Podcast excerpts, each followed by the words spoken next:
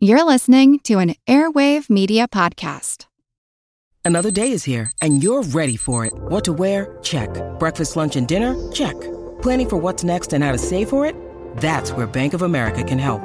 For your financial to-dos, Bank of America has experts ready to help get you closer to your goals. Get started at one of our local financial centers or 24/7 in our mobile banking app. Find a location near you at bankofamerica.com/talktous. What would you like the power to do? Mobile banking requires downloading the app and is only available for select devices. Message and data rates may apply. Bank of America NA, member FDIC.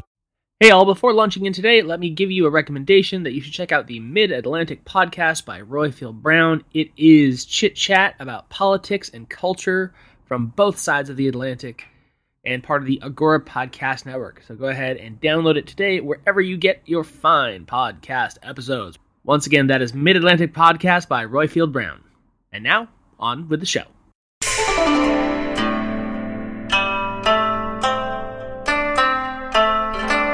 Hello, and welcome to the History of China.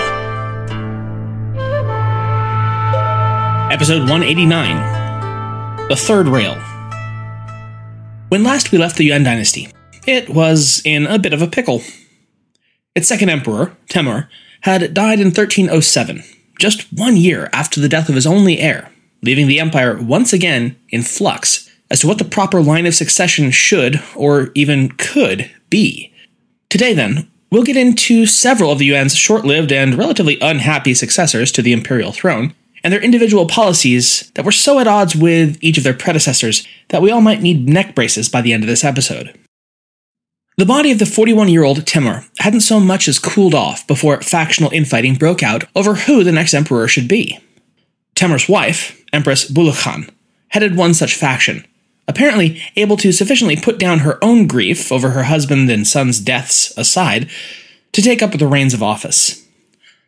She meant to do this quite literally by enthroning Temur's cousin, the child prince Ananda, as the next great Khan, but with her ruling in truth as regent. This immediately raised the hackles of those who would form the anti-Bulukhan faction, and instead supported the candidacy of two princely brothers, Khaishan and Ayurbarwada. Each side had its own set of advantages. Prince Ananda's backers, for instance, could claim that the boy was the son of Janjin's younger brother, Prince Mangala, making him a generation senior to Khaishan and Ayurbarwada. As for Empress Bulukhan herself, it was a long-standing and well-accepted tradition for a Khatun to rule during a regency. That initially strong-seeming claim, however, lost much of its luster in the eyes of many upon closer inspection. Yes, said the partisans of the other side, Ananda may well be Temur's cousin and a senior generation, but he is of a collateral line of the family. He's not of Prince Janjin's house and is therefore ineligible for the throne. Khaishan and Ayurbarwada, however, were Janjin's grandsons by the Prince Dharma Bala, and thereby direct successors. Also, Ananda was a pious Muslim, which was a definite mark against him amongst the imperial Borjigins at Dadu, who were of a decidedly Buddhist bent. Moreover, rather than being some kid, the two brothers each held impressive resumes in their own respective rights. Khaishan, the elder brother, was a notable war hero of the steppe, who commanded no less than the most powerful army in the empire, and had fought successfully against Kaidu Khan and his allies before peace had been reached under Temur. Ayurbarwada, on the other hand, was seen as a paragon of Confucian virtue across the realm, which made him exceptionally popular among the wider Chinese populace of Yuan. Frustratingly, at the time of Temur's death, both of the princely brothers were well away from the capital, while Bulukhan and Ananda were, right there. And as we've often seen, when it comes right down to it, a lot of times just being the first butt to sit on the throne can be the deciding factor in a successional struggle such as this. As such, it came down to the machinations of an inside agent, the Grand Counselor of the Right, Harghasun. As a single most powerful figure in government, besides the ruling emperor himself, which right now there was none, Harghasun was able to effectively delay and defer any and every move Empress Bulukhan made, such as refusing to countersign any of her orders, and locking away the imperial seals and treasuries, refusing to let anyone use them at all.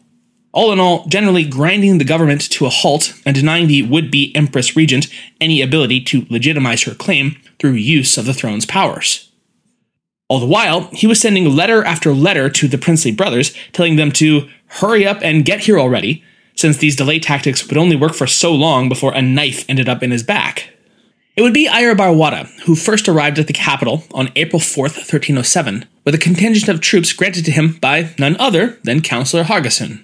He and his legion stormed into the palace, killing outright the Grand Councillor of the Left, the chief supporter of Bulukhan's faction, and taking both the Empress and the boy prince into custody. It was to be an imprisonment from which neither would emerge alive. So, that was one burning question solved. But there yet remained another. You see, there were two brothers, but only one throne.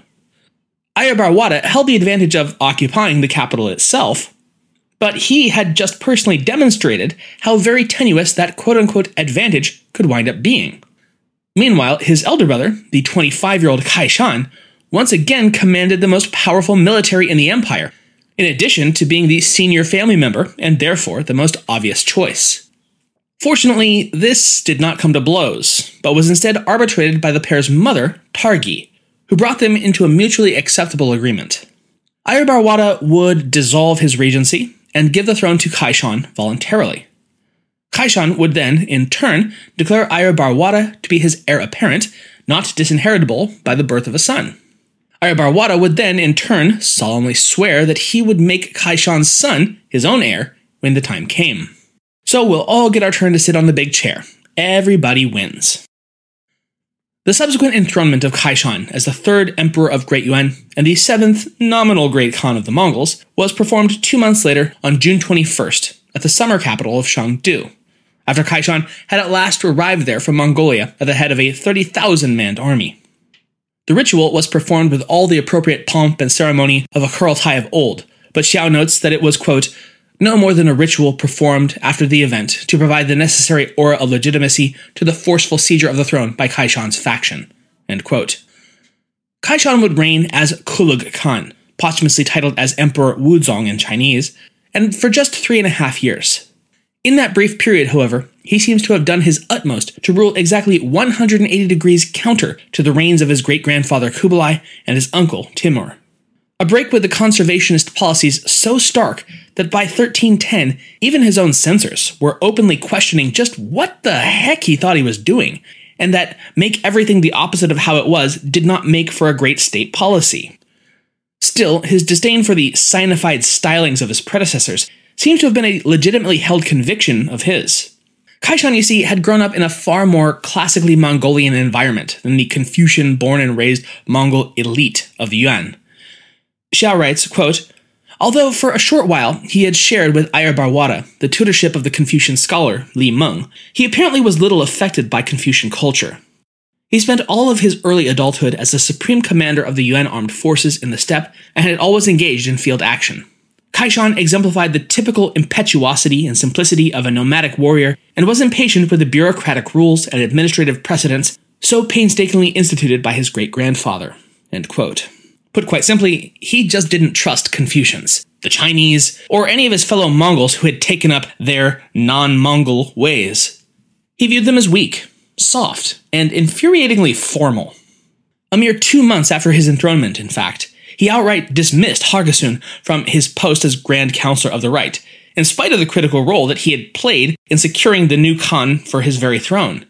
From there on out, and for the rest of his brief reign, Khaishan would listen to only his trusted retainers that he'd brought with him from Mongolia. As for the delicate balance of officials, titles, and positions within the court, Khaishan seems to have neither well understood nor much cared about what they were supposed to, do. Instead, he handed political offices and titles to his friends and supporters like they were party favors.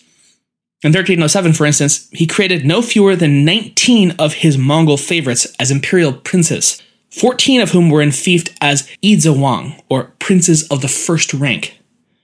And never mind that long-standing, though unwritten rule that only the sons of a great Khan could be made princes of the first rank. What did Khaishan care? He was the great Khan now. It was his rules that mattered. As such, of the 14 newly minted princes that year, only 2 were sons of a Khayan. He was no less spendthrift with the other ranks as well.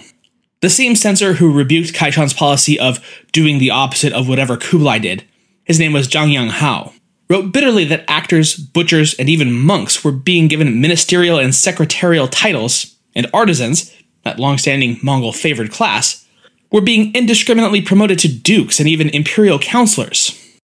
Though this sounds a lot like some of the exaggerations that one might find from embittered writers, it's actually confirmed to have been the case by corroborating sources and accounts. With this swelling of the imperial court, with functionless, arbitrary, supernumeral ministers meant, of course, was that the throne was obliged to pay them to do nothing. And as we've pointed out time and again, and as we will definitely continue to do, money was a bit of a problem for the Yuan dynasty overall. This only served to exacerbate things. In 1307, it was reported that the court had absolutely ballooned, and now had 14 secretariat ministers and 4 chief censors. The following year, the Bureau of Military Affairs reported that it had gone from having 6 chief officials to 32. This practice was further compounded by Khaishan just really not being that super interested in the actual job portion of his job. Instead, he appointed hundreds of his imperial guardsmen, the Kashig, as quote-unquote court attendants, and then empowered them with sweeping authority to make decisions on his behalf, while disregarding all the proper bureaucratic channels. This can be made to sound like a bold, straight shooter willing to cut through the needless red tape and get the job done, but in practice it was quite the opposite. The court attendants, again, very well paid already, could use their broad authority to game the system in their own favor. It was bluntly rank cronyism at its worst. But of course, it didn't end there. Kaishan's personal expenses were far larger than Temur's, as were his annual gifts to his fellow Mongol princes. Massive new construction projects, such as new Buddhist temples at the two capitals, as well as one on Mount Wutai, new residences for the court officials, and even a whole new imperial palace called Zhongdu, in between Dadu and Shangdu, intended to serve as a stopover residence for the annual journey between the summer and main capitals. All of these required vast sums of money, which was something the Yuan government was critically short on. A mere 4 months into his reign, the official monetary statement from the Secretariat reported back that while tax revenues had that year amounted to 4 million taels on paper, only 2.8 million had actually arrived into the imperial coffers. The other 1.2 million had just vanished, skimmed into various purses all along the way. In that same period, Kaishan's government had already been forced to spend more than 4.2 million taels, meaning right off the bat, he was running an effective deficit of more than 1 million taels of silver. And that was only 4 months in. Quote, "The total government expenditure for the year 1307 was 10 million taels of paper notes and 3 million picals of grain," end quote, and 3 million picals works out to about 150 to 160 tons, depending on how you measure it. So yeah, pretty bad. In an effort to combat this, Khaishan did the dumb thing and threw money at the problem, borrowing almost 11 million taels from the monetary reserves, as well as selling salt production licenses in order to try to make up the deficit. Shockingly, the idea of pouring even more money into the already bottomless financial pit didn't solve the problem, but in fact made it worse. Weird, right? At last, with every other option exhausted, and even further past the economic event horizon than he started out, Khaishan tried his Hail Mary play. Now, you might think he could have tried, say, I don't know, firing all those extra officials who got paid for doing nothing, or maybe cutting back on those massive palace-building projects. And I mean, certainly his officials, pretty much to a man, were just about screaming at him to do yes, that, exactly that. But, as per usual, Khaishan heard what his Confucian officials said, took it to heart, and then resolved to do exactly the opposite. All his buddies would keep their cushy non-jobs, and the temples and palaces would be built to spec. Instead, Khaishan would do nearly the unthinkable. He would raise taxes. In order to get this done, the Great Khan resurrected the Department of State Affairs, dormant since even Kublai had realized that the people really super didn't like having a bunch of foreign Muslim coin counters relentlessly squeezing them for every last cash coin that they could. Nevertheless, in 1309, it was time to bring the department roaring back to life. Central to the department's mandate to somehow stick a big enough band-aid on the severed financial artery of state, they did the whole monetary reform magic trick that finance ministers had already done twice before, which was out with the old paper money and in with new paper money that could only be converted at a terrible exchange rate, in this case, 1 to 5. All those old Zhongzong and Zhiyuan bills, well, now they're worthless. You gotta get those crisp new Jida Yinchao bills worth 20% of what you used to have saved. Well, actually, they were a 5-to-1 exchange rate from the Jida bills and the Zhiyuan bills of 1287. The Zhiyuan bills had themselves been valuated at a 5-to-1 exchange rate from the Zhongtong notes of 1260. So what that means is, yeah, if you'd been holding on to those original notes for the past 40 years, they were now worth about 4% of what they'd been initially. In 1310 alone, the year that these new Jida bills were rolled out, the government issued 1.45 million taels of them, the equivalent of 3.5 times more than any year prior in yuan history, the previous peak output having been 1302. And into the money pit it all got shoveled. Surely it would fill up soon if we just kept pouring more in. Stunningly, however, that didn't work, and instead made matters even worse in a textbook hyperinflationary style. Needless to say, it was an action foredoomed from the outset, as we, looking back, are certainly well aware. Perhaps, therefore, it was for the best that Khaishan Khan did not live long enough to see the totality of his failure, because quite suddenly, on January 24th, 1311, the 31-year-old Great Khan died from causes unknown. Poisoning seems a likely option, as he had certainly done much to engender the hatred and suffering of just about everyone outside of his immediate clique of favorites. But it seems that if there was foul play, the culprit was never caught. Another possibility, of course, is that Khaishan met the same fate as befell so many of the Borjigin clansmen. He may have drank himself to death. In any event, there were very few tears shed for his passing. What followed Khaishan's death, of course, was the accession and enthronement of his younger brother, the now 26-year-old Ayurbarwada. His enthronement as Boyantu Khayan, the Blessed Khan, and Chinese temple name as Renzong, the Benevolent, was a truly singular and unique moment in the Yuan dynastic history. A truly peaceful and smooth transition from one emperor to his duly selected heir. Given the clear brotherly affection evident in the personal relationship and ability to rationally resolve their own potential successional dispute, it's tempting to imagine that they must have been of similar mind when it came to policy decisions as sovereign. Little, however, could be further from the truth. Ayurbarwada, you'll recall, was every bit the yin to Khaishan's yang. He was a devout Confucian and believed deeply in the Chinese-based ethical and bureaucratic systems. As such, following his peaceful accession, he began his reign with a full reversal of his brother policies, back to policies far more akin to Timur and Kublai.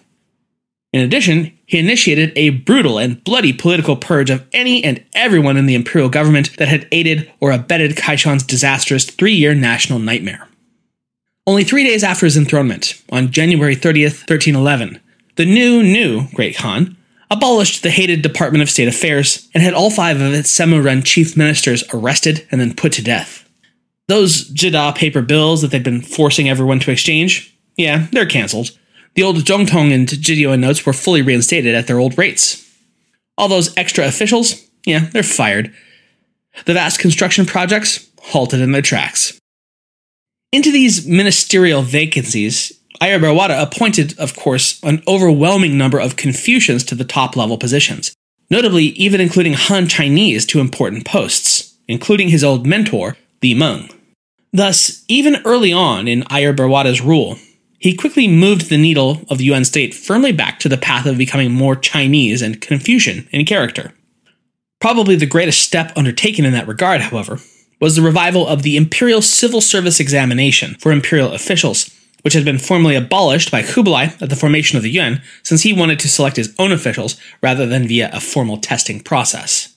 Xiao writes, quote, Confucian scholars had not before played an important role in the Yuan government, mainly because their type of learning had never in the earlier reigns been regarded as an appropriate basis for bureaucratic recruitment.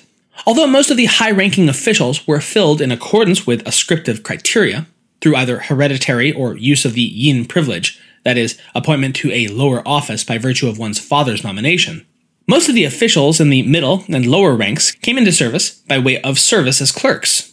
Consequently, most of the officials were not educated in Confucianism, nor were they Confucian in their political orientation. End quote. Ayurbarwada, with his new gaggle of Confucian ministers, no doubt guiding him along, meant now to rectify that.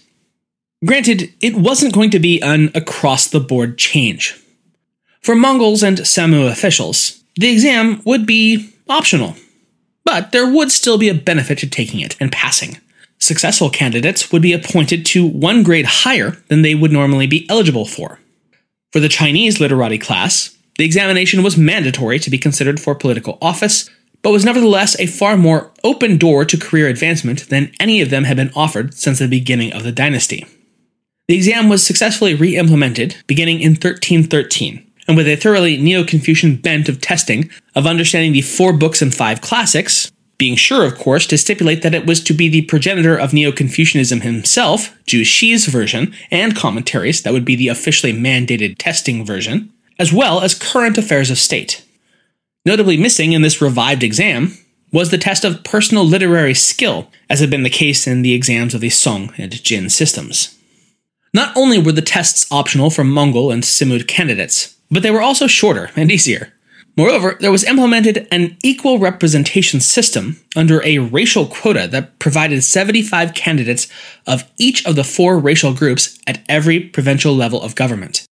And that does sound fair and nice, until one remembers that the Mongols and Semu combined made up perhaps 1-2% of the empire's total population of somewhere between 60 million, which is the official Yuan census number, and 120 million, which was the combined populations of northern and southern China just prior to the Mongol conquest.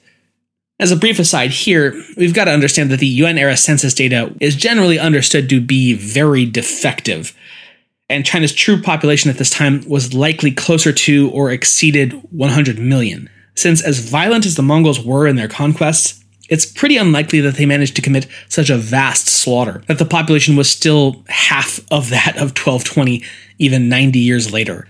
It seems far more likely that the census takers were just bad at their jobs. Anyways, the point of the racial quotas was to be sure to not unduly upset the ruling classes or to make them feel as though their interests might be threatened by too many Chinese taking their government jobs. And it certainly never even remotely approached that level, and by design. Metropolitan exams, for instance, were restricted to just 100 successful candidates at a time, for a grand total in the remainder of the Yuan period of 1,139 successful Chinese candidates, or just over 4% of the total ranked civil officials in that same period. The privileges of the elite were therefore kept safely intact, while also just cracking the door open to some new, native talent. Xiao writes that, in spite of its limited nature, it, quote, still had cultural as well as socio-political significance. By making Confucian learning a basis for elite recruitment, it gave Chinese scholars a legitimate path to officialdom.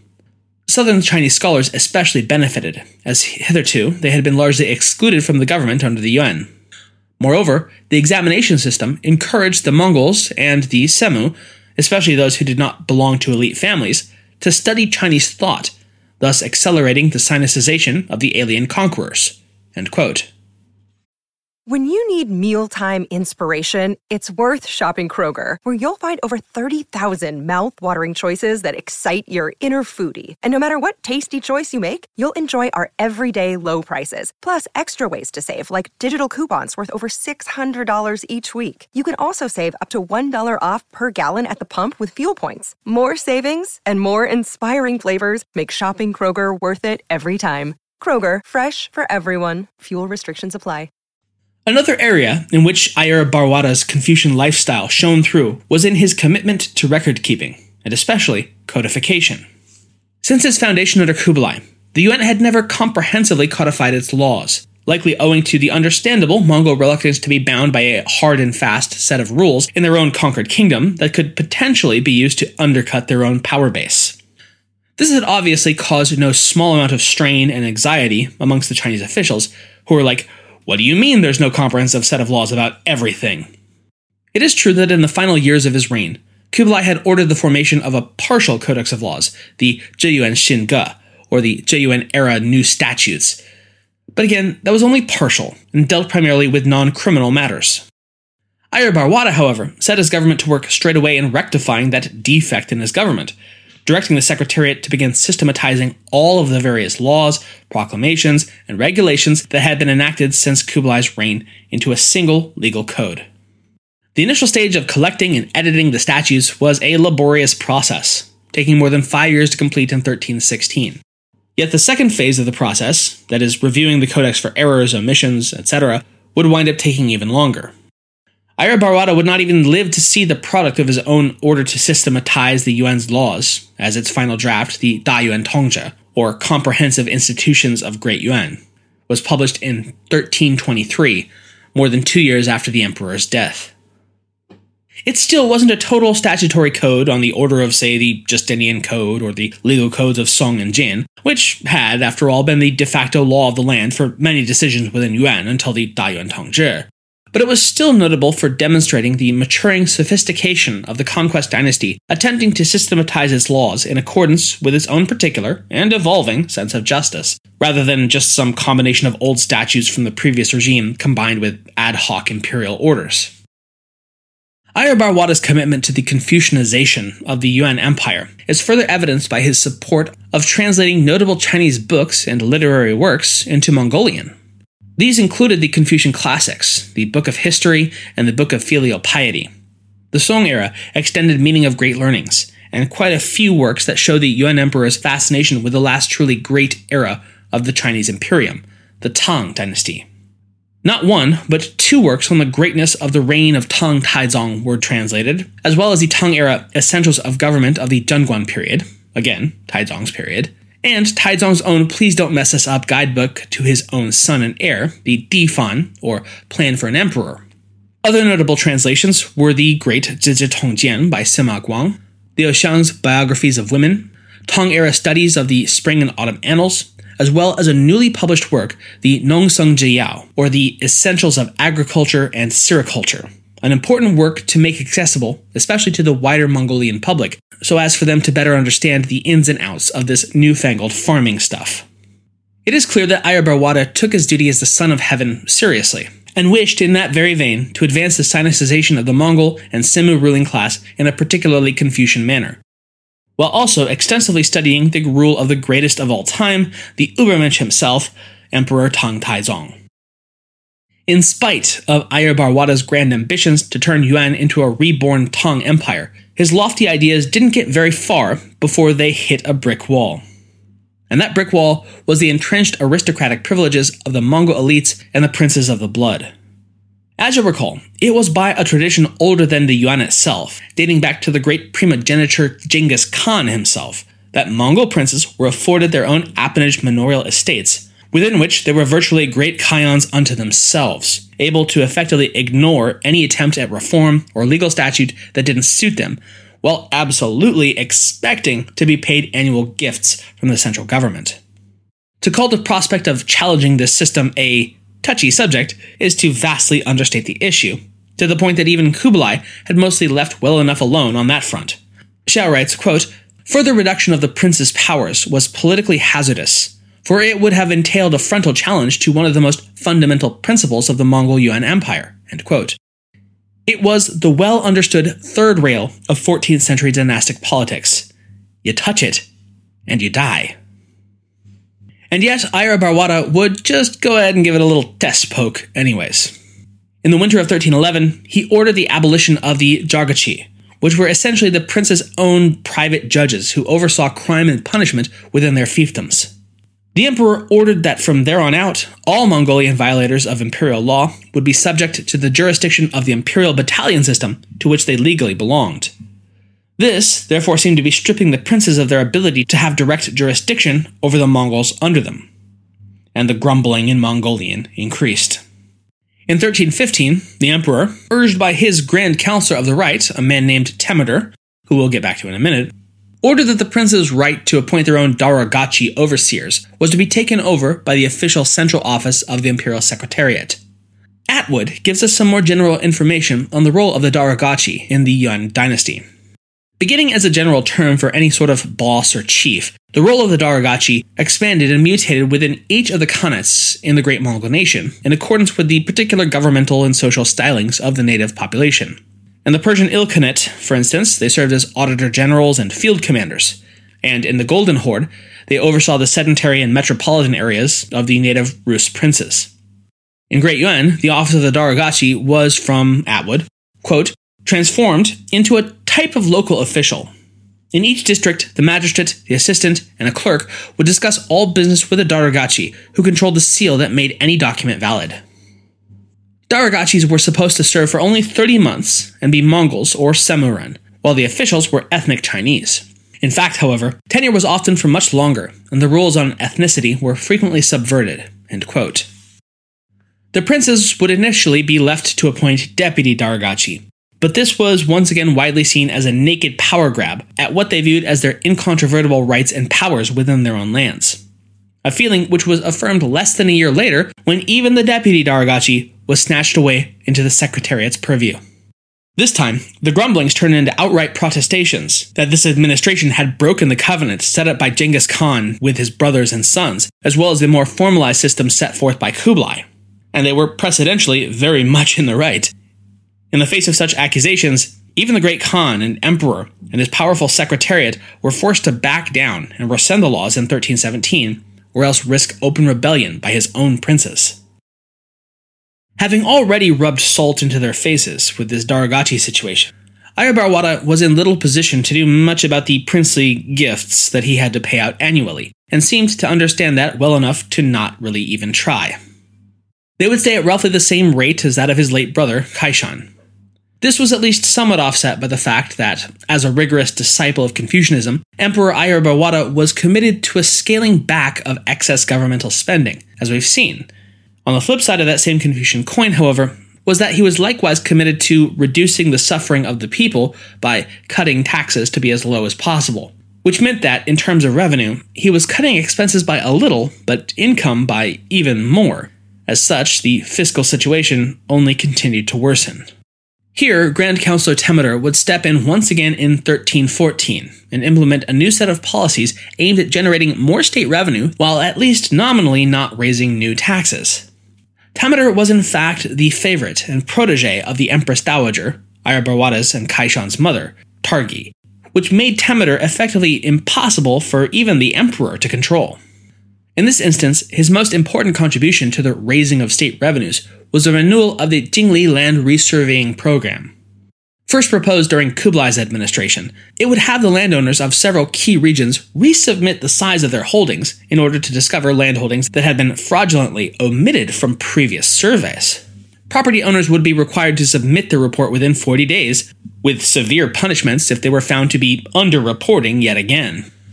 The thought was, therefore, that all the previously undocumented lands that this new survey would turn up could then be taxed, thereby simultaneously expanding governmental cash flow while also making the system as a whole more equitable. After all, only the people who'd been cheating in the previous systems and had been paying way less taxes than they should have been would be negatively affected now. Who could complain? Xiao writes, quote, indeed, in the former Song territories, rich landowners often did not pay taxes on their estates, but the poor still had to pay taxes even on land that they had already sold. End quote. Yet, when this system, which looked great on paper, was actually put into practice, local officials proved to be either largely so overzealous or so corrupt that matters only got worse for the little guy. This, of course, had never happened before, ever in Chinese history, and, never would again. It was entirely unforeseeable and a complete and total shocker, just like every single other time. Insert eyeroll here. As a result of this official bungling, by the fall of 1315, a serious revolt had broken out in Jiangxi province, with its leader proclaiming himself the king of Tai. It was swiftly put down, as was another within 2 months, but still it forced the central government to recognize that, however spiffy their little reform project had seemed in blueprint, it just needed to be scrapped entirely. Heck, they even canceled and then refunded the taxes on the lands that had been voluntarily declared already. Grand Councilor Temüder, though of distinguished Mongol nobility himself, owed his rank, position, and scope of power, more than any other of his qualities, to the patronage and protection of the Empress Dowager. He had come into Empress Targi's favor during the brief reign of Khaishan, and for the rest of his career and life, would use that as a trump card against any and all opponents. It was in fact Targi who appointed Temüder as Grand Chancellor in 1311, just 2 months before Ayurbarwada's formal enthronement, and perhaps even directly against the soon-to-be Great Khan's wishes. After being transferred briefly from the Secretariat Department in 1313, he was triumphantly returned to office the following year, and at that point even more secure in his position than he had been before, he became even more corrupt and despotic, as per the accounts of the Book of Yuan, quote, promoting and demoting officials according to his whims, end quote. As is typical in such situations, Temüder's capriciousness set many against him in an opposing court faction. Their building resentment reached its apex in the summer of 1317, when more than 200 of his political enemies simultaneously impeached the Grand Chancellor on charges of corruption, extortion, tyrannical behavior, and inciting factionalism. They had made their case airtight, such that neither Temüder nor his patron, the Empress Dowager, could shake the charges, and he was placed under arrest. Yet that didn't mean that Empress Targi's protection held for nothing. By her actions, she managed to have his punishment reduced to merely losing his office and being dismissed from court. Even that wouldn't last very long. Less than 2 years later, he had, again with Targi's help, found his way back into power, and in perhaps an even more opportune position than even Grand Counselor. He was appointed this time to the office of Taiza Taishe, or the Grand Preceptor of the Heir Apparent, the now 17-year-old Crown Prince Shidebala. When a bevy of new, but very similar charges were once again raised against him by his enemies, this time Empress Targi's sway carried the day, and they were dismissed, with several of the accusers being publicly flogged and many others forced into exile and retirement. Thus, though no one knew it yet, for what would be the last 6 months of Emperor Ayurbarwada's life, Temüder's hold on the Yuan government was supreme. The faction that backed Temüder, apart from the Empress Dowager herself, that is, was not ideologically motivated per se. Instead, they were, to a man, Mongol and semi-nobility of the Old Guard, whose primary aim was to maintain the status quo and their own position of power and prestige within it. It stands to reason, then, that they would find themselves aligned against the Confucian Reformationist ideals and policies of the emperor.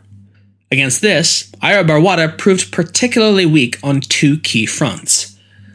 First was the fact that Temüder's patron was no less than his own mother, and his deeply Confucian leanings meant that even when his own strength of office lay in the balance, he was loath to speak or act against her, or otherwise seem filially impious. The second was that, as a reformer himself seeking to push the court into a more overtly Chinese-centric direction, he naturally received significant pushback from the conservative elements of his own people. Xiao writes, quote, the Khaishan's Confucian policy was both politically and ideologically unacceptable to the establishment. The policy threatened to undermine the traditional political and economic privileges of the imperial princes and the Mongolian and Semu officials, end quote. There just wasn't much support to be found among any group that actually mattered. As such, in spite of his great desires to remake the Yuan Empire in his Confucian image, in this and in many other of his endeavors, Ayurbarwada would prove far more of a failure than a success. Ayurbarwada's personal name, based on Sanskrit, meant Mountain of Longevity. As such, it's more than a little ironic that, much like his elder brother Khaishan, he would drop dead at a startlingly young age, only 34, on the first day of March, 1320. And much like his brother, for unexplained reasons. He had reigned, idealistically, though mostly ineffectively, for 1 month shy of 9 years. In one final little twist of irony, Ayurbarwada, the paragon of Confucian virtue and filial piety, had decided to renege on his deal with his predeceased brother. You remember their little deal at the beginning of the episode, in 1304, where Ayurbarwada had ceded the throne to Khaishan, who made him his heir in turn, but on the condition that the younger brother make Kaishan's son heir after him? Well, with Khaishan dead and buried and all that, that promise suddenly seemed a little bit less pressing. As such, in 1316, he'd gone ahead and named his own son, Prince Shidebala, as his heir. And that brings us to the final portion of today's episode, yet another of the first, last, and onlys of the Yuan Dynasty, the accession and brief reign of the 18-year-old Crown Prince Shidebala as Gegin Khan, Emperor Yingzong, the Brave, beginning on April 19, 1320. This would mark the one and only time in the Yuan Dynasty's imperial succession that it would be both peaceful and according to the Chinese principle of primogeniture, i.e. the eldest son inheriting the throne from his father. At his right hand, once again where he certainly felt he well and truly belonged, was the once more Grand Counselor Temüder. And behind the throne, in a silken shade, still sat the now Grand Empress Dowager, Targi. In order to ensure that his son's succession would go unchallenged, Ayurbarwada had wisely promoted the eldest son of Khaishan, his nephew, Kosala, as the Prince of Zhou, and then sent him on his merry way far, far away from the capital as of 1315. Shidebala, in the meantime, was declared the crown prince and given all the associated titles, honors, and promotions to office that one would expect necessary to ensure that he understood the reins of government when, the time came. As such, when it did, 4 years later, there were no dissenting voices in court. That did not mean, however, that Shidebala's reign would enjoy such harmonious unanimity. Not by any stretch of the imagination. With Grand Preceptor Temüder now promoted by Targi's hand to Grand Counselor for the third time, he enjoyed even more power over the youthful monarch than he had over even his father before him. Again, from Xiao, quote, Temüder was able to consolidate his power base with ease, by placing his relatives and partisans in strategically important posts, and by taking revenge against those who had attacked him or had proved uncooperative in the past, end quote. In order to root out any lingering opposition to his supremacy, Temüder instituted a reign of terror, fabricating charges against his political enemies, real and perceived alike, and executing many of them, and demoting or exiling many more. With startling swiftness, the thrice-over Grand Counselor became far more of a dictator than a servant of the throne. The young Kaidu Khan, however, did not merely sit with his hands folded, while his chief minister terrorized the court. A devotee of Confucian thought as well, much like his father before him, Shidebala, quote, showed a political independence and resolution beyond his years, end quote. He defied his grandmother Targi when it suited him, even before his accession to the throne, apparently inciting such rage in the Empress Dowager that at one point she bellowed, "We should not have raised this boy!" As such, very much in not only contravention of his grandmother's and Grand Counselor's wills, in the summer of 1320, Shidebala unilaterally promoted his personal favorite, the 22-year-old Baiju, as a Grand Counselor of the Left, in direct opposition to Temüder, who was Counselor of the Right. This was something of a masterstroke, as Baiju, young though he was of such an illustrious Mongolian background and heritage that his presence could not but bring many of the old guard Mongol aristocracy over to his side. Baiju was the descendant of one of the near-demigods among the Mongolian pantheon, Mughali. Mughali had been one of Genghis Khan's trusted Nokhor, the companions and inviolable paladins of that first and greatest Mongol court. Moreover, he was also the son of Antong, the historically popular Confucian stalwart and Grand Counselor of Kublai, who had famously opposed the extortionary practices of the hated Semu finance ministers of that era. In short, his breeding was impeccable. At least as important, he was himself of unimpeachable character and education.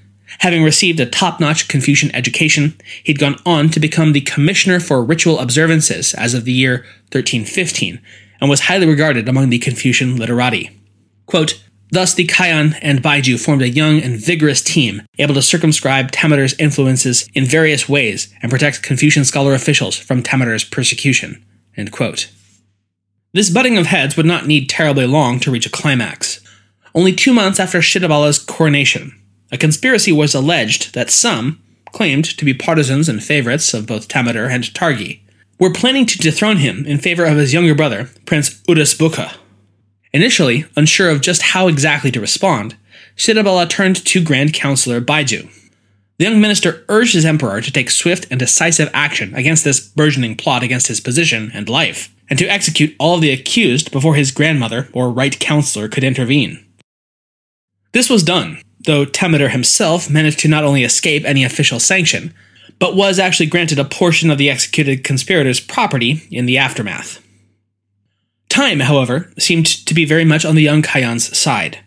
Both Temüder and Empress Targi's health were rapidly declining in their advanced age, at which point Shidebala could rightly claim that more of their duties, responsibilities, and powers needs must be redelegated to a younger and far more vibrant figure. One like Baiju, for the good of the realm. The pair of plotters went swiftly into their respective graves at that point. Temüder was first, succumbing to death in October of 1322, and the Grand Empress Dowager Targi following just 1 month later. In the half year to follow, Shidebala and Baiju did their best to thoroughly scour the court of their lingering supporters and partisans. Emperor Shidebala was, for the first time in his young life, his own man and completely free of his grandmother's influence. Confucianism would be the unquestioned moral and governing principle of the realm, and Buddhism, to which Shidebala was a devout adherent, would be its favored religion. Between the youthful and energetic Khaishan and his newly promoted Grand Council of the Right, Baiju, it seemed that the Yuan Empire was at last ripe for another long and successful reign. Unfortunately, in spite of their expunging of the late Temüder and Targi's influence from the imperial court, traces yet remained, and shortly they would prove to be Shidebala's downfall. On September 4th, 1323, the Great Khan and his party had set out from the summer capital of Shangdu, back to the main capital of Dadu. Some 15 kilometers south of Shangdu, at a place called Nanpo, the imperial party had encamped for the evening. As the company slept, the censor-in-chief, Teg Shi, and the Asud Guard Corps, under his command, stormed into the camp and slaughtered both Baiju and Emperor Shidebala as they slept. They had hardly acted alone. Other named conspirators against the Khan's life were the manager of the Bureau of State Affairs, the commissioner of the Grand Agricultural Administration, an ex-manager of the Secretariat, as well as 5 Borjigin princes of the blood. The assassins, still slick with imperial blood, rushed back to Dadu and seized control of the government, and then sent out fast riders to Mongolia to inform the Prince of Jin, Yesun Temur, of their actions and to invite him to come at once and claim the throne. The reasons for this bloody conspiracy were various, of course, but they centered around a single overriding dissatisfaction: the Khaishan's continued push to reform the government into a more Confucian Chinese direction. This is evident enough among the ministers, who were all, or almost all, residual partisans of Temüder's Mongol Old Guard clique, but probably even more evident in the 5 imperial princes who conspired against Shidebala. Quote, "The princes as a group seem to have had ample reason for resenting Shidebala Khaishan. Twice in the short reign, he had cancelled their annual grants to the princes because of financial stringency, an act unprecedented in the history of the dynasty. Moreover, in order to increase imperial authority, Shidebala seems to have been stricter than his predecessors when enfeoffing princes and to have attempted to discipline them more stringently. He had carried out these actions in disregard of the traditional privileges of the imperial clansmen, thereby prompting them to revolt." End quote. In other words, whereas his father had only gently poked the third rail of Mongolian politics and been sufficiently jolted back, Shidebala, in his youthful naivete and impetuosity, had gripped that third rail two-handed, with predictably deadly results. And so, next time, Prince Yesun Temur, the eldest son of the eldest son of Crown Prince Zhengjin, would arrive from his posting in sacred Mongolia to Shangdu in early October of 1323 to take up the mantle of both Emperor of China and Khaishan of Mongolia as the 9 Iron Khan. Thanks for listening.